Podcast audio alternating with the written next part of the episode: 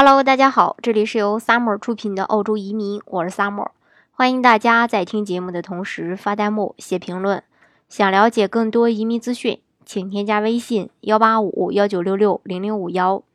或关注微信公众号“老移民 Summer”，关注国内外最专业的移民交流平台，一起交流移民路上遇到的各种疑难问题，让移民无后顾之忧。今天呢，跟大家来聊一聊澳洲的出行方式以及各种的交通费用。那无论是新移民啊，还是这个说去澳洲旅游的小伙伴，都可以听一听。那澳洲的像悉尼、墨尔本、布里斯班、阿德莱德、珀斯都有自己的交通网，为在市区的这个人旅行提供高效、干净，还有这种价格合理的出行方式。另外呢，悉尼啊、墨尔本。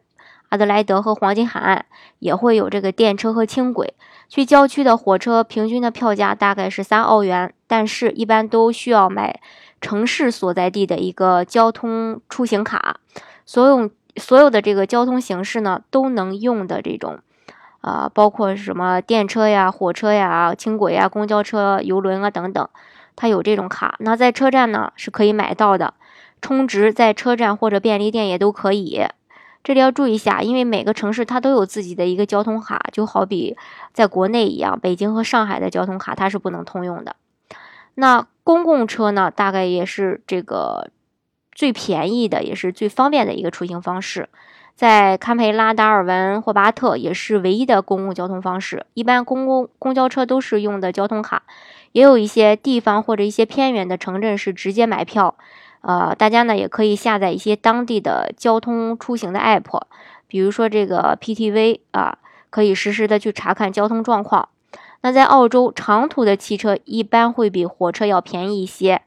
当然这个也要取决于你的目的地。澳洲它有一个灰狗巴士，在全国大部分地呃这个地方呢都会有，它每年呢也会推出一些自己的一些旅游的线路。如果是这个时间比较充足的话，又想看到这个澳洲的这种漂亮的风景的话，大家可以去选选一下，选一下这个惠狗巴士。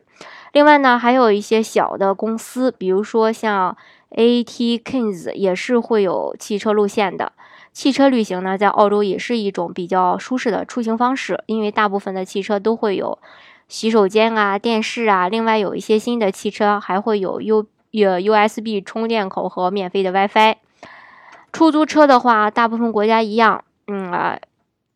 在澳洲啊，你站在路边挥挥手就能打车，在出租车停靠站或者打电话提前预定都行，或者你也可以直接用 Uber，呃，坐这个坐车租车。当然，这也是一种非常方便、很快捷的出行方式，但同时呢，这个费用可能会贵一些。另外就是这个长途的货车。长时间的货车旅行，呃，这个火车旅行呢，也是一种既方便又能欣赏到美景的一个出行方式。提前前提呢是这个，如果你有足够的这个时间，因为澳洲它有很多观光的路线啊，比如说这个澳洲的观光列车啊，印度太平洋列车啊，贯穿悉尼、阿德莱德和珀尔斯，连接了整个澳洲的东西海岸。这条铁路线呢，全长有四千三百五十二公里，也是世界上里程第二长的铁路。一路呢可以欣赏到澳洲的蓝山、各种的平原绿地，还有可能见到澳洲的野生动物。不过呢，这种长途的呃出行方式呢会比较贵一些。呃，也可以试试澳洲的每个州，它也会有自己的一个观光路线，呃，去连接一些主要的城市和周边的风景。另外就是这个飞机。澳洲呢，它是世界上第六大国家，但是超过百分之九十的人都是无人居住的地方。主要的大城市之间的距离其实也比较远，所以坐飞机呢是最省时间的一个交通方式。从悉尼到珀尔斯的航班只用五个小时。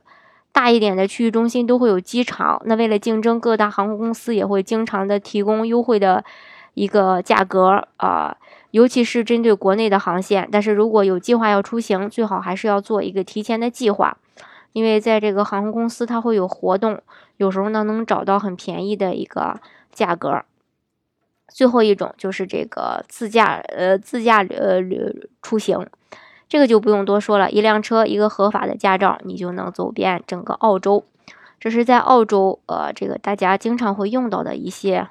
呃，出行的方式。当然了，澳洲的这个移民方式也有很多，技术移民啊，雇主担保移民啊，还有这个商业投资移民。那大家呢，可以根据自己的一个实际情况来选择最适合自己的项目来拿到身份。好，今天的节目呢，就给大家分享到这里。如果大家想具体的了解澳洲的移民政策的话，欢迎大家添加我的微信幺八五幺九六六零零五幺，